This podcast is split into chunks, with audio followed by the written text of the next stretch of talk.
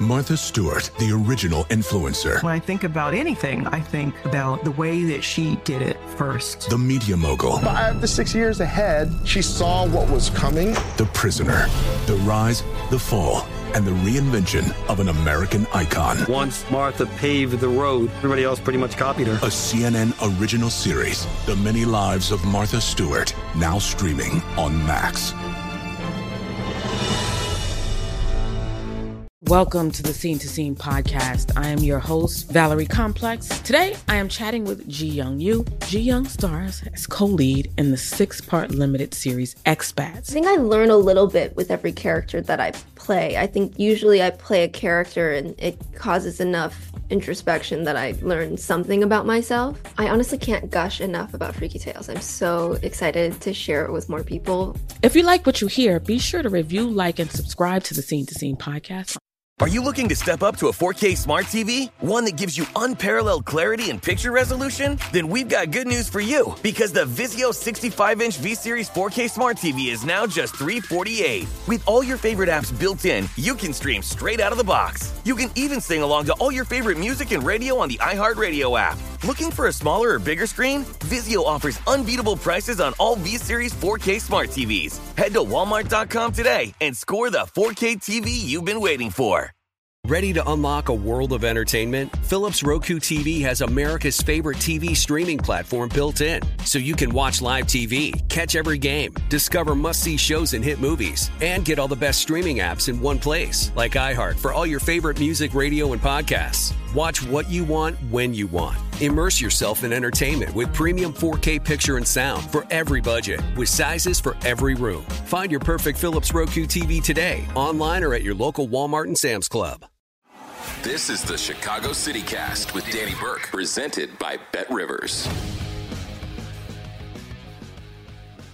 What's happening, ladies and gentlemen, and welcome to another edition of the Chicago City Cast, presented by Bet Rivers. Danny Burke, your host here, excited to talk all things Chicago sports, and it's one of the most exciting weeks because we got the Crosstown Classic, baby, and hopefully you're listening to this before the game gets underway, if it even gets underway. We've got some crap weather here the Chicagoland area. Big surprise, right? Yeah, it's uh, Chicagoans suffering another crap spring with rain and cold and no warmth. But that's just how it goes sometimes. We're counting down the days till we can get that consistent warmth and solid weather. But we'll see if the game gets underway. We'll still preview that. Further along, we'll recap the Bears draft because I didn't have a show yesterday, so my apologies. But I want to give you my two cents on what the new GM of the Chicago Bears, Ryan Poles, instilled in his draft philosophy, how we're feeling about it. Are we happy? Are we content? Are we a little disappointed? All those things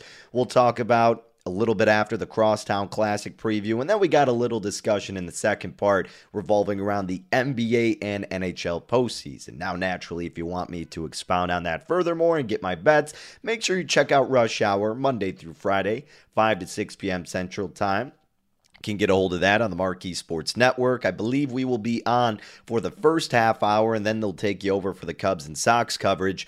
But if the Cubs ain't playing or it's a late game, you can always catch my show on there. If not, iHeartRadio, wherever you get your podcasts, Fubo TV, Sling TV, the Xfinity app, YouTube TV, and you can get it naturally, VSiN.com or the VSiN app. That is V-S-I-N.com. And at Danny Burke 5 if you need any of those links. Always tweeting out a show preview and a recap of all my plays. Well, let's get into it. White Sox and Cubbies, the Southsiders coming to the North Side, and the White Sox opened up as a minus 141 favorite for this affair.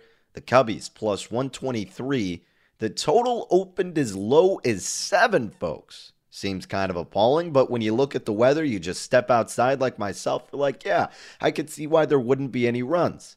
Aside from the fact that the ball is deadened and these two teams can't hit for squat, and they've gotten two wins in what, however many last games they've played, makes some sense why the total is incredibly low.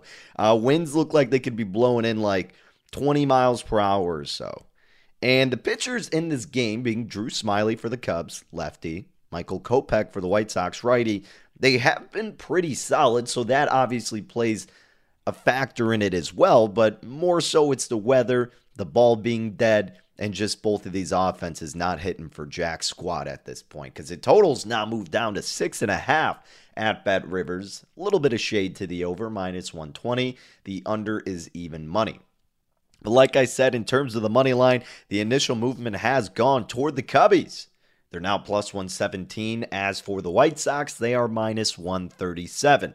Setting the stage a little bit more so, the White Sox come into this game with a 9 and 13 record and they're 2 and 7 on the road. They are coming off a nice win against the Angels yesterday, 3 0. The Cubbies also come in with a record of 9 and 13 at the friendly confines. They are 4 and 6. Also coming off a shutout win However, against the Brewers, Marcus Stroman's 31st birthday, finally a quality start here. He gets the dub 2 0 on Sunday against Milwaukee. All right, the rivalry. Well, the White Sox lead this all-time City Series 70 to 64 with help from them sweeping all 3 games at Wrigley Field last season and won 7 of the last 9 on the north side. But what about this game? Who can we trust here? Which pitcher may or may not have the advantage? Well, let's take a look at the Cubbies starter first. Drew Smyly, the southpaw. His numbers actually ain't too bad, I'm not going to lie. It's it's odd though, right? Because I'm I still have this thought of Drew Smyly just not being a reliable pitcher and fading him almost on a consistent basis from a betting perspective. Like he'll have you he'll give you a year every now and then where he'll be fairly solid and he's not an auto fade, but then there were a couple I feel like where he was just atrocious. But look, he's done solid for the Cubbies. Four games started, 1 and 2 record, 2.79 ERA. He's got a whip of 1.09. What is concerning to me is his FIP. I know we talk about XFIP a lot, and his XFIP is fairly solid at 3.74. I've kind of transitioned in, into relying on FIP a little bit more as of late because XFIP is more of a you know future indicator of what to expect out of a pitcher, not necessarily on a game to game basis. And you can get into the thick of it with all the definitions and, you know, everything that goes into it. I have an MLB betting guide, so if you do want the link to it, I could share it to you with the terms that I go with. But, you know, it's just all access at Fangraphs. That's where I got it from. So you could go to fangraphs.com, check out their glossary. It'll tell you the differences and the definitions to all these metrics that I use, such as XFIP and FIP. But again, XFIP and FIP is more of a true indication of what a pitcher's ERA should be. So a lot of times, say for example, you see a guy with like a 5.04 ERA, but say he has a FIP of like 3.33. Well, the public sees a high ERA and they want to fade him, but the sharp money is actually going to be backing that guy because a true indication of the ERA being his FIP or XFIP is actually lower. So that should tell you that it's not reflective of what or how he should perform. And it goes the same for the opposite, right? Like, say, for example, his ERA is like 2.23 and he's got a FIP of like 5.18. You know, you're going to fade that guy, but the public won't want to because they look at the ERA. Look at the metrics. Use those as tools if you're betting baseball on a consistent basis. It'll save your betting life for baseball and definitely make you a more efficient and knowledgeable handicapper. I'm not guaranteeing you a win if you use it, but it's definitely going to aid you along the way. Now, furthermore into these metrics, oh, by the way, again, if I didn't state it already, but his ERA 2.79, his FIP is 4.89. Again, that's very concerning because you look at FIP and the average FIP is like four flat three point or yeah, four flat. Uh, no, 4.20. I'm sorry. 4.20 is the average FIP. Below average is like 4.40. Poor, and this is how they categorize it at Fangraphs. 4.70 would be considered poor. So he is in between poor and awful because awful is five flat. He's at 4.89. Now, what has he done this year? Well, he's faced the Pirates twice. That helps. He went to Colorado at Coors in a hitter's park and actually did very well. Same in Atlanta, not too shabby. So, total this season, he's given up six earned runs. All right. You may be thinking, you know, Danny, Drew Smyly is doing really well. The Sox kind of stink right now.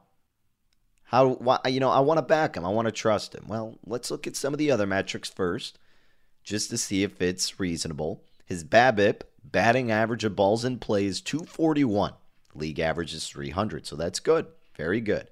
Left on base percentage, 97.4%. Average is 72%. Excellent would be considered 80%, so that's outstanding, okay? Ground ball percentage. How many of his hits are being, you know, that are put into play are grounders? 55% of them. That's tremendous. Again, you want a lot of your hits or your balls you're throwing and the hits that are coming after they are thrown to be grounders because grounders don't lead to a lot of runs most of the time, right? Unless they're getting through the gaps, grounders typically turn into outs. What's a tad bit concerning for old Drew Smyly is his home run to fly ball ratio. All right. With his home run to fly ball ratio, the percentage is 17.4%. It's the ratio of how many home runs are hit against a pitcher for every fly ball they allow. League average is 10%, okay?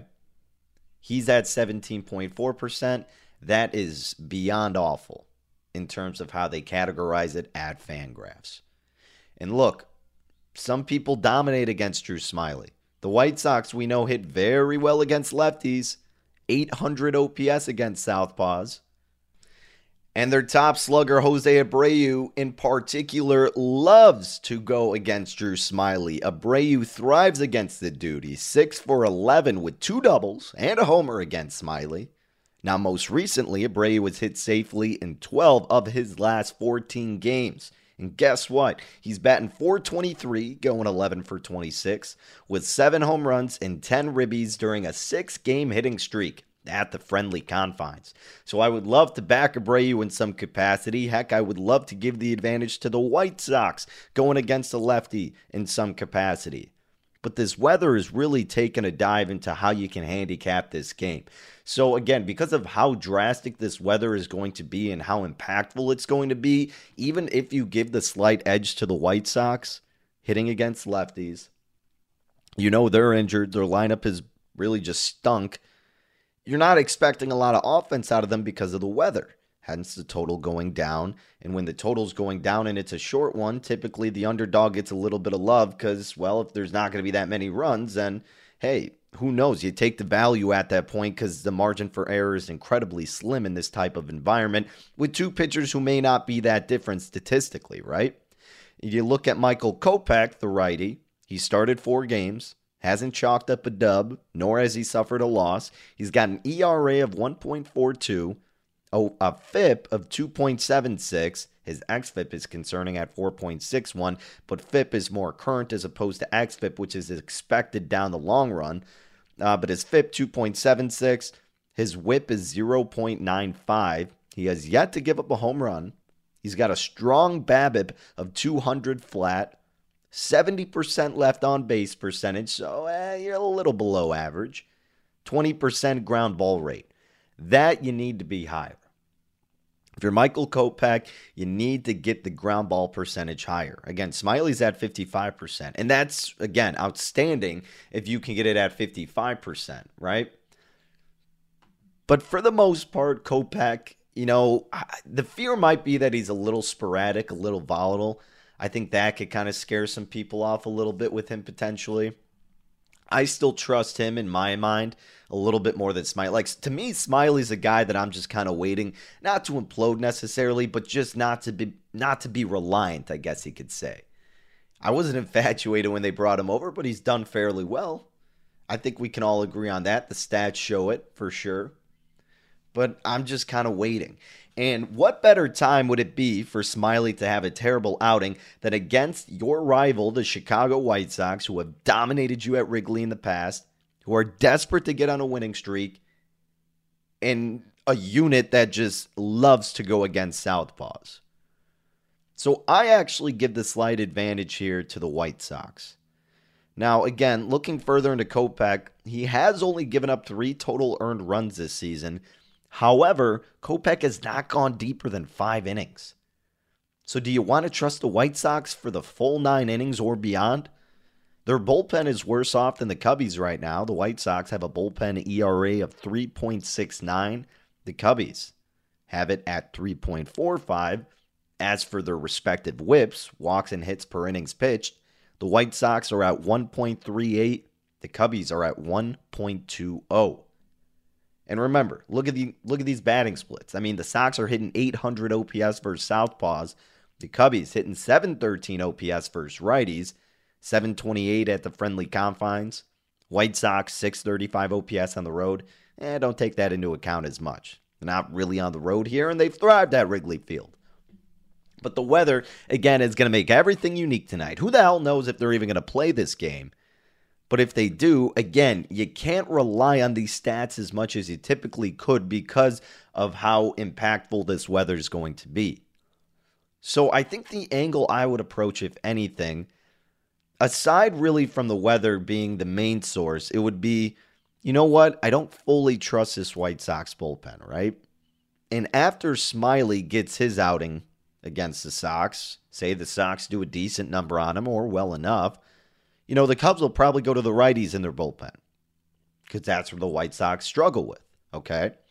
So at that point, maybe the Sox stop hitting, okay? And hey, maybe the Cubs can get to the White Sox bullpen because they're not too reliable, and you could end up getting screwed late in the game. That's why we have the approach to the first five bet. I think my top play for this game, if weather wasn't going to be an incredible deciding factor, would be to look at the White Sox in the first five innings. If Kopech can at least get you to the fifth or past the fifth, right?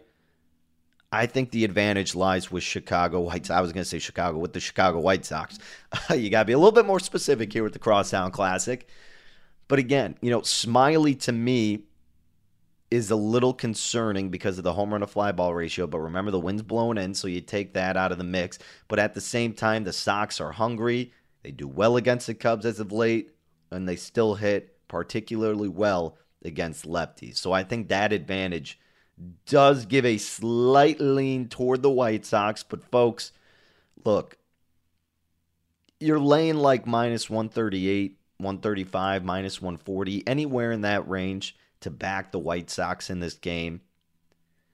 Is it really worth laying that much to trust this White Sox team in a in a game where weather could just give a bad stroke of fortune to either side at any given moment? I mean, those games are really hard to bet. That's why you're seeing the market go toward the Cubbies. Smyly, yeah, you'll give up a home run every now and then. Well, guess what? There's not going to be a home run because the wind's blowing in very intensely. And you're giving me plus money with this team? Yeah, I'll look to take it. It's why it's not a dramatic movement because the White Sox should win this game. They should be the favorite. But because of the wind and because of how at that point then you put the pitchers as almost even and same with the hitting, then yeah, some of the sharp money is probably like, I'll take it with the Cubbies. So really, this game to me isn't a strong candidate to bet to use as an official play. However, I still will state that my strong lean would be with the Cubby, or excuse me, with the White Sox in the first five. That would be my approach to it. We'll see how the weather, you know, ends up shaping up for this game. But as I'm looking at it at about 11 a.m. or so, it's not looking good. So who knows if this thing even goes off? but it's kind of disappointing that you're getting crap weather just because obviously we're suffering at it here as uh, Chicago wins. But look, we want to see a clean, fun game. And we want to see the true form of what these teams can be against each other, and same with the pitchers. But now the randomness may ensue. Who do you trust with that being implemented? Still give a slight nod to the Whites. It would just be, again, so classic for the White Sox to be doing incredibly poor. They come into this game they come into this series, they dominate the Cubs. Cubs are still stuck in their crap spot. White Sox finally get some momentum. They probably get your hopes up as a White Sox fan or better. And then they'll go on to lose whatever series afterward. You know, I mean, both of these Chicago baseball teams are just in a crap position right now. We'll see if we can get some entertaining baseball. It could just be ugly all throughout. I mean, the Bulls are dead in two. These teams can't hit and the weather's going to be bad. It's a recipe for a gross, ugly game, lower scoring, unless it's so sloppy that a lot of runs come through. But again, folks, his total's dropping down to six and a half. The juice is on the over minus 120. If you want to lay the run line with the Southsiders, you're getting plus 132. You want to take the run in the hook with the Cubbies, minus 165. But again, lean to the White Sox in the first five innings. Not an official play for me, more than likely. If I do play it, I'll talk about it on Rush Hour. But, folks, I don't know if this one's worth betting. I'll have some other games worth betting, and again, I'll discuss that more so on Rush Hour. All right, before we hit a quick break here, let's recap the Bears 2022 NFL draft. They entered with six picks, and folks, well, they ended up with 11. How are we feeling? Where do you rate it? Are you content? Are you disappointed? Are you just like, eh, we'll trust the process and see? I think I'm at that last one. We'll trust the process and see. Now, I'm naturally salty from a betting perspective because we assumed with our bets that the Bears would go offense with their first pick, that it would be either a receiver or an offensive lineman. Well, it took them till their third pick to finally go offensive. Like, they went defense with their first pick, and I'm like, you know what? Of course, that was a possibility. It's not shocking. I'm just disappointed. They'll get Pickens or someone with the next one. Nope. Another guy to help out in the secondary. Now, look, these guys will probably turn out to be solid players, and the Bears had nobody on their defense, right? I mean, not saying they don't have nobody, but you know what I'm saying. They had a lot of gaps to fill defensively, so it was going to be addressed. It was just a matter of when. In Ryan Poles' estimation, it was best to do that then because there wasn't anybody that was worth taking the chance on pretty much offensively, as opposed to these guys defensively who could be studs. Ryan Poles' philosophy kind of a take the best available type of position. He said this. He said it comes down to the board and where guys are valued. And where we sat, there were two good starting level defensive players, and I would have made a huge mistake for this organization to say, let's leave them there. Let someone else take them and we're going to go to offense where they're not on the same level, and then you're kicking yourself a year or two later when that guy's an all pro. So, again, I mean, what I said was pretty much paraphrasing, but that's what he's expressing that, yeah, hopefully these offensive guys could maybe pan out to be okay and valuable, but these defensive guys right now are ready to play, and their ceiling is basically higher. So you can't blame him too much. Look, I'm not, you know, again, from the betting perspective, yeah, I was disappointed. From a fan perspective, I was disappointed at first. I was, but you also have to understand they do have to address the secondary. And I know it would have been fun to get a guy like Pickens. I know there were some character issues or, you know, I don't know, just concerns, supposedly. And I don't know, maybe they think the offense isn't worth investing in immediately as of this point in Justin Fields' young career and what the expectations and hopes actually are for this team that is, you know, not technically rebuilding, says Poles, but, you know, they're pretty much rebuilding. But yeah, I mean, I'm fine with it after the weekend. I'm I'm content in the sense of trusting Poles. I'm not content with the players because well, we need to see what actually comes to fruition but I'm content in trusting the process of Ryan Poles right now. This is his first draft, guys. This is big for him. He's not just going out on the whim and guessing here. Like, no. If he's doing something, he means it. So, again, just recapping what the Bears did. They got Ky- Kyler Gordon, the cornerback out of Washington, earned a career high 89.6 PFF coverage grade in 2021. Then, with the 48th pick in round two, the one acquired from the Chargers. Jaquan Brisker, the safety from Penn State. Brisker earned three straight 80 plus PFF grades from 2019 to 2021. He recorded a couple of interceptions and four pass breakups en route to an 89.5 coverage grade this past season. Brisker could be uh, could be a stud. I'm, I'm actually looking forward to. It. I was watching some of his highlights. He could be a beast. I'm kind of pumped for him. So that's the thing. Like at first, you always have your raw reactions. Then you look at the highlights and you see what people saying. No, they're really not going to badmouth him. But look, the Bears do need to address the defense. And I know I'm captain. The league is moving toward the offense, and I still stand by that. And I still want the Bears to address that. But you still can't just have an absolute terrible defense. You need to have a respectable one and one that's sufficient enough to at least keep you in games and not get blown out and exposed on deep passes like the Bears consistently were last year. So hopefully Kyler Gordon, along with Jaylon Johnson, can be great. Jaquan Brisker can help out in the secondary with Eddie Jackson, whatever it may be. Let's hope for the best. So, again, trust in the process. We lose out, stinks, bummer, but hopefully the Bears win out from those picks. Uh, Velus Jones Jr., the wide receiver out of Tennessee. He's one of the oldest prospects in the draft, 25 years old. He was picked in round three, number 71 by the Bears. He didn't really break out until his sixth season in college, but he's got a really good skill set in terms of his speed, great playmaking ability for the Volunteers. He had 2.67 yards per route and a 131 passer rating on passes thrown his way. And he ran a 4.31 40 yard dash. He also averaged 132 and a half all purpose yards per game. He's listed at 6 feet, 204 pounds. So he's a big, thick dude, right? And with that size, he can run very, very fast, which will be fun to see that next to Darnell Mooney and Byron Pringle. So look, you know, the Bears' offensive weapons ain't going to blow anybody away. Nobody's picking the Bears to play with them on Madden. That's for damn sure. Nobody's looking like, oh, I can't wait to throw this ball to Jones Jr. I can't wait to toss a Hail Mary to Byron Pringle from Justin Fields. No. Uh, the Bears are not going to be your choice of a Madden team. Not yet. We'll see what they can do if they're still going to acquire or add anybody in free agency. But what I am happy they did is really load up up front on the offensive line. Their next pick, Braxton Jones, offensive tackle from Southern Utah. He was actually really solid, a 94 overall grade. So he's got a really long wingspan, apparently and some big explosiveness off the line. So Braxton Jones could be big. Dominique Robinson, edge, Miami of Ohio. That was in round five. In round six, you got an offensive lineman out of SDSU, Zachary Thomas. That's San Diego State University for all you folks out there.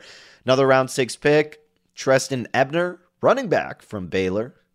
Then inside offensive lineman. What about from University of Illinois? Doug Kramer, folks. Then in round seven, Ja'Tyre Carter, offensive lineman. Round seven, Elijah Hicks, safety out of Cal. Then Trenton Gill, a punter, baby.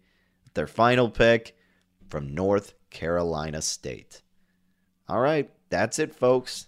The Bears 2022 draft. I like that they stacked up on the offensive line if they weren't going to go too deep with receivers. If Ryan Poles an offensive guy, feels content enough and same with Getsy with the receivers they have, but they invested in an offensive line. They're telling you that, hey, we don't need to go all out right now to pay a guy a lot of money because you've seen what these receivers have gotten for receivers that probably don't deserve that as much as some others. And they go, you know, why invest all our money in that right now when realistically we're not going to win a Super Bowl with those guys immediately? And if we get at least enough protection from Fields, we can see what he's capable of in the NFL, actually get him some comfort and time to display his skill set, and then acquire receivers who can best be suited to that later on. And that's okay. You know, as Bears fans, as football fans in general, and fans of any sports team, yes, you want immediate success, but you can't have it that way unless you get LeBron James and free agency coming to your team and you're cheating it, basically. Otherwise, you got to work the process. You got to build from the trenches and you got to expand from that point on. And based on what the Bears did in this draft, I believe they're doing that. Am I disappointed they didn't get a receiver? Initially, yeah, you know what? I was. I was. But again, you realize the pressure is on Poles immensely here. So he's got to have faith in the guys he's picking. And his fans, we got to have faith in him. That's the only way to go about it. So, overall, again, without obviously seeing any of these guys and what they've done or are going to do, you know, out of 10, I'll give the Bears like a 7.3 out of 10. He addressed offensive line. He needed to help out in the secondary. What hurts you is you didn't get too many receivers, but maybe you can fill that void somehow else or somewhere else. But not too shabby overall. A lot of it just having to put in the faith bucket for our guy Ryan Poles. All right. So let me know what your thoughts were on the Bears draft at Danny Burke 5 if you're still kind of steaming about it. Or if you don't care at this point, you're like, let's just move on. Getting ready for camp, all that crap. Yeah, I get it. But let's take a quick break here, folks. Come back, talk some postseason hockey, talk some postseason basketball as we wrap up another edition of the Chicago City Cast presented by Bet Rivers. Bet Rivers has your bases covered with early week betting fun. Your baseball bet gets a little extra pop at Bet Rivers Sportsbook every Tuesday. Just log into Bet Rivers and receive a 20% profit boost on a baseball bet every single Tuesday during the entire regular season. You can use it on straight bets, player props, or a same game parlay. You decide. Log on to the Bet Rivers app or go to betrivers.com and get your 20% profit boost today. Not valid for any participant of the Illinois Gaming Board statewide voluntary self exclusion program. Must be 21 years of age or older. If you or someone you know has a gambling problem, crisis counseling and referral services can be accessed by calling 1 800 Gambler. That's 1 800 426 2537.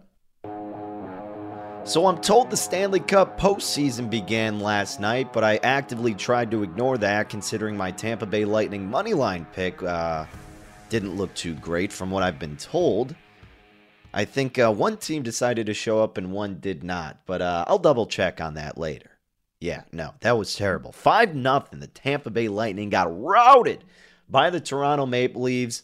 Hopefully, you didn't follow me on Rush Hour with that play. My God, that was atrocious.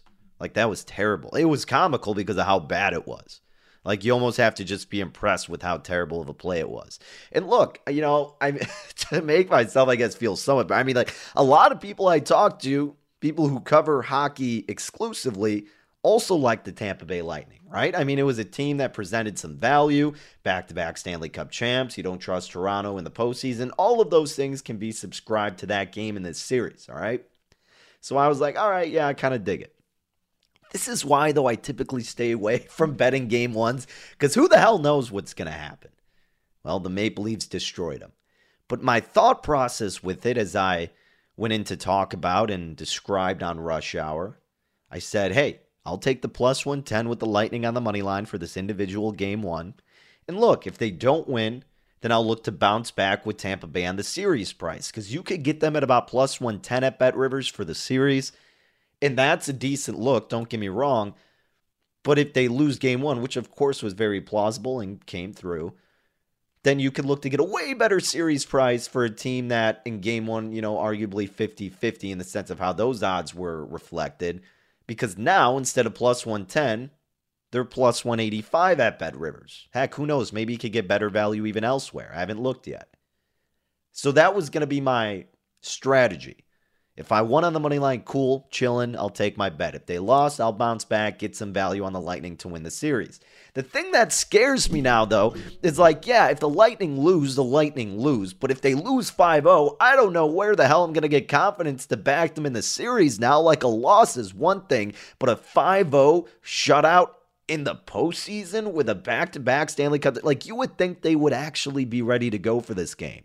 My God, I like, I don't play hockey. You could have put me out there, it would have been the same result. Maybe even better. Who knows? That was terrible. Jeez. But yeah, I mean, if you want to subscribe to that theory still, I'm debating. I'll have another day to think about it, I suppose. But that was my. I was like, look, the Lightning, if they lose, and I'll come back, get them on the series prize because Toronto has been wonky in the postseason. You know, you really can't trust them. I get it's the first round, but it's the Lightning. And they had a tough season, but they were picking it up toward the latter half and as you're gearing up for the playoffs. And they could still bounce mm-hmm. back, of course. I'm not saying not to bet them, but just definitely got to ponder it a little bit more and assess it with some people I'd like to get their thoughts on revolving hockey. But yeah, you could get the Lightning now at plus 185. And that's a beautiful thing about betting the postseason, betting futures, even after the series starts. And we talk about it a lot. But look, if you had going into a series the idea of how it's going to go, and something went one way or the other, you can understand that you can get better value. So that's why I said it with the Lightning. Like, look, they're plus 110 on the series price right now. There's a real chance they lose game one, and I'm fine with that in the sense of looking to bounce back for the series. Obviously, I wanted them to win game one for my bet. But if they lost, I'd go, okay, I still think the Lightning can win this series and they're the better team. I'll have patience and I'll get a better number. Yeah? And that's what you're seeing right now. So you can do that with a lot of things. Bucks, Celtics. We'll get into that in a second. If you thought that the Celtics were going to win the series, you didn't want to lay like minus 190. So you stayed away. Hey, maybe now's your chance to jump in because you got a better number because you think, yeah, they lost a game. But I mean, look, it's a long series. Of course, you're probably going to win a game. Take advantage of the overreactive price. It's a great thing you can do throughout the postseason, really with any sport. Set your expectations, look through it game by game, and even if it's not game by game, go, all right, you know, because it, it, it's interesting too, like the Bucks and Celtics or the Lightning and Maple Leafs, they could easily split those first two games, but it really matters in what order. Because if Tampa Bay now wins game two, the momentum is absolutely swinging their way because then they're going back on their home ice. But if Tampa Bay won game one, then they would be the favorite to win the series, right? And if Toronto win games uh, would win game two, then it would probably be back to where it started for beginning of the series, I would say. But if it were Toronto, then Tampa Bay, you get the momentum for the most recent game and you get that game. You know what I'm saying? Like, it matters what order because of the momentum and how it's overreactionary, if that's even a, a word, um, because of just the order it came in. And then that's reflective with the odds. So it matters. So again, yeah, they got embarrassed. They got dismantled, whatever the hell you want to use to say how bad that game was. But there is value to be had potentially now if you didn't already bet them and you were waiting, such as myself. I don't know if I have that conviction as much anymore because of what I saw in game one. That was pathetic, but it's definitely there. Plus 185. And folks, speaking of hockey, it's the best time. Hockey playoff time. Stanley Cup playoffs, baby. Bet Rivers has a special offer through the entire NHL playoffs. Throughout the postseason, you can place three same game parlays of $10 or more on each round and receive a $10 free bet at the conclusion of each round. Think of it as a betting hat trick. Terms and conditions apply. See site for details. Create your ideal combo with same game parlays on the BetRivers app or at betrivers.com Com. Not valid for any participant of the Illinois Gaming Board statewide voluntary self exclusion program. Must be 21 years of age or older. If you or someone you know has a gambling problem, crisis counseling and referral services can be accessed by calling 1 800 Gambler at 1 800 426 2537. All right, so yeah, the Lightning got embarrassed. The Hurricanes came through with their backup in. Feeling great about that because we have our Hurricanes 11 1 to win the Stanley Cup Finals ticket. The Blues, great win over the Wild. That's going to be a hell of a series. I think that'll be back and forth. A- another great chance here. Like, I think the Wild probably win the series. Not uber confident in it, but now you can get the Wild plus 150. Folks, they were like laying a buck 50 before game one. They could easily bounce, uh, bounce back and split two games. Like, it's very very big overreactions in these series prices a lot of times, and probably more so hockey because to be quite honest, these books don't care about hockey too much as they do basketball. So the lines aren't going to be as accurate or just as reflective as it should be of the skill base of these two teams in the back and forth effort that is typically going to be displayed. So make sure you check them out. I'm going to wait for some of these still. We do got these games tonight. Uh, I don't know if I'm going to bet anything, honestly.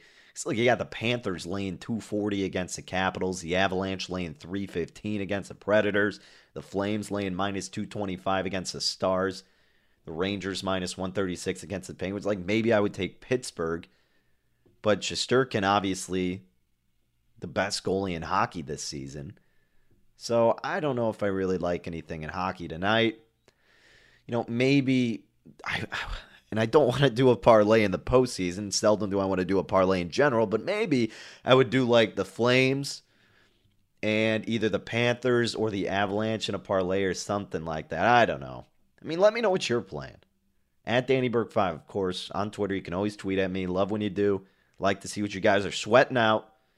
But yeah, in the early opening line, by the way, for the Maple Leafs and Lightning. I mean, right now for the Wednesday game, we're seeing Toronto minus 122, Tampa Bay plus 106. So it's already telling you that it's still probably not going to be a huge difference in the betting market for these teams. I want to see if I could find the exact number where they opened up at.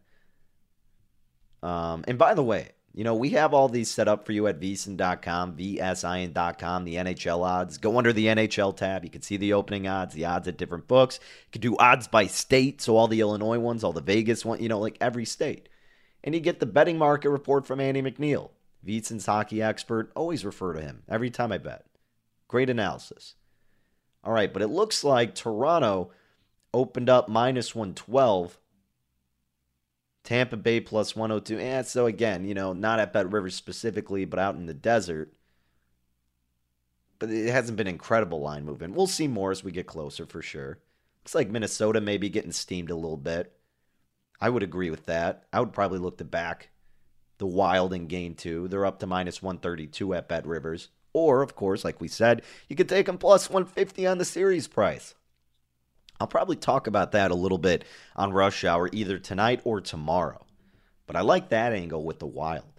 Probably more than Tampa Bay right now. And I know Minnesota didn't put up a great effort. That's obvious. But, you know, Minnesota is a very sporadic team in itself. And the Blues, you know, I don't really trust them. I, you know, this series seems like it could easily go seven. So, yeah, that'll be fun to see that. But that's what we're rolling with with hockey. I mean, Look, not too much. Sorry if I didn't give you enough substance, but I'm still kind of just playing it out myself because it's round one. And look, I like betting hockey more so on a game to game basis. And when you get to the postseason, man, it's tricky. It gets really tough. But I love doing it, love betting it. We're crushing hockey this year. Let me pull up, I think, our record in hockey. After last night's loss, we are 47, 33, and 1. Hockey for the past like two years has been arguably my most profitable sport. I mean, I have the record, so it wouldn't be arguably, but I mean, like last year we were 30 and 11, and this year 47, 33, and 1. So, yeah, I mean, we love betting it. We're crushing it. Hopefully, we can continue to do that throughout the postseason. I was just saying, arguably, in terms of because I, I, again like I only bet 41 games in hockey last year. We hit over 70%, but you know, there wasn't a ton of games that we bet per se. But this year we went on a lot and we're 47, 33 and 1. NBA. Loving to bet the NBA this year, especially after our 30 plus unit night a couple weeks ago. We are now 68, 47 and 1 in the association. Tough loss last night with our prop bet. As for tonight, Again, if I'm doing anything exotic like props or anything like that, I'll talk about it on rush hour, but I just this, I just want to give you my quick 2 cents on these games. So with Milwaukee, we talked about it last week. We did a few series bets with them. I mean, we got our hand dipped in the Milwaukee Bucks pot pretty deep. Like we took the Bucks to win the championship at 5 to 1. You know, that changed after Middleton went mm. out. You could get the Bucks at like plus 750 oh, what? Then they went on and they beat the Celtics in game one. Now they're back down to 5 to 1. I'm telling you, that's how volatile these odds are. Overreactions, folks. You can take advantage of them. But look, uh, Milwaukee, 5 to 1. The Heat are plus 450 now. Jeez. Um, well, because they'll have an easier series against the Sixers without Embiid.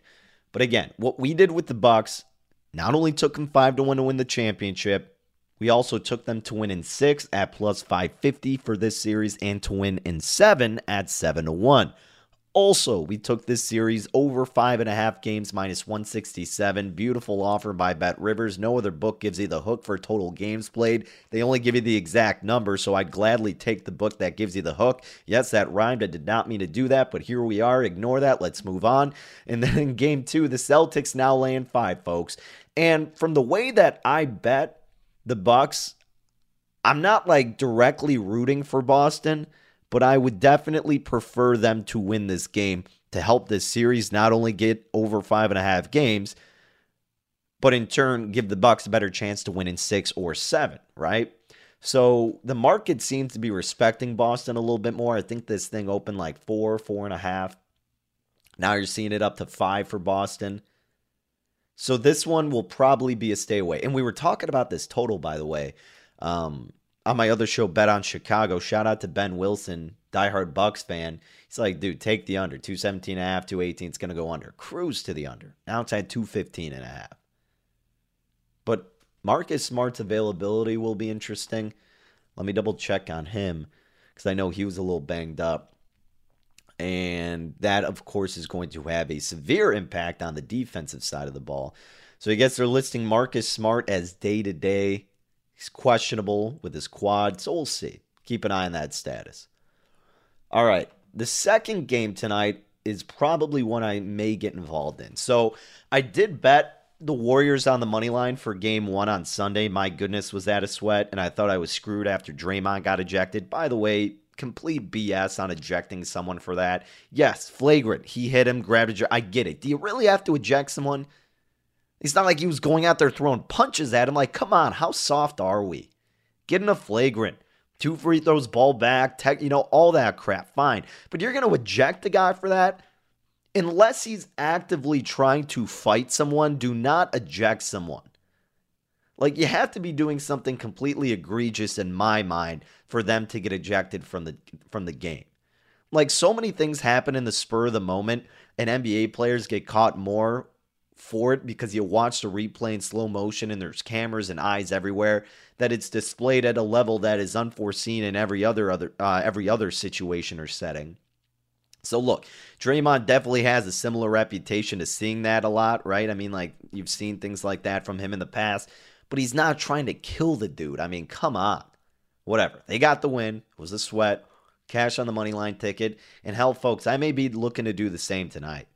I get it. It's hard to win two games on the road. This Memphis team is tough. But do we really think Jaren Jackson Jr. is going to have the game he did in game one? That was outstanding. He was having like an out of body experience.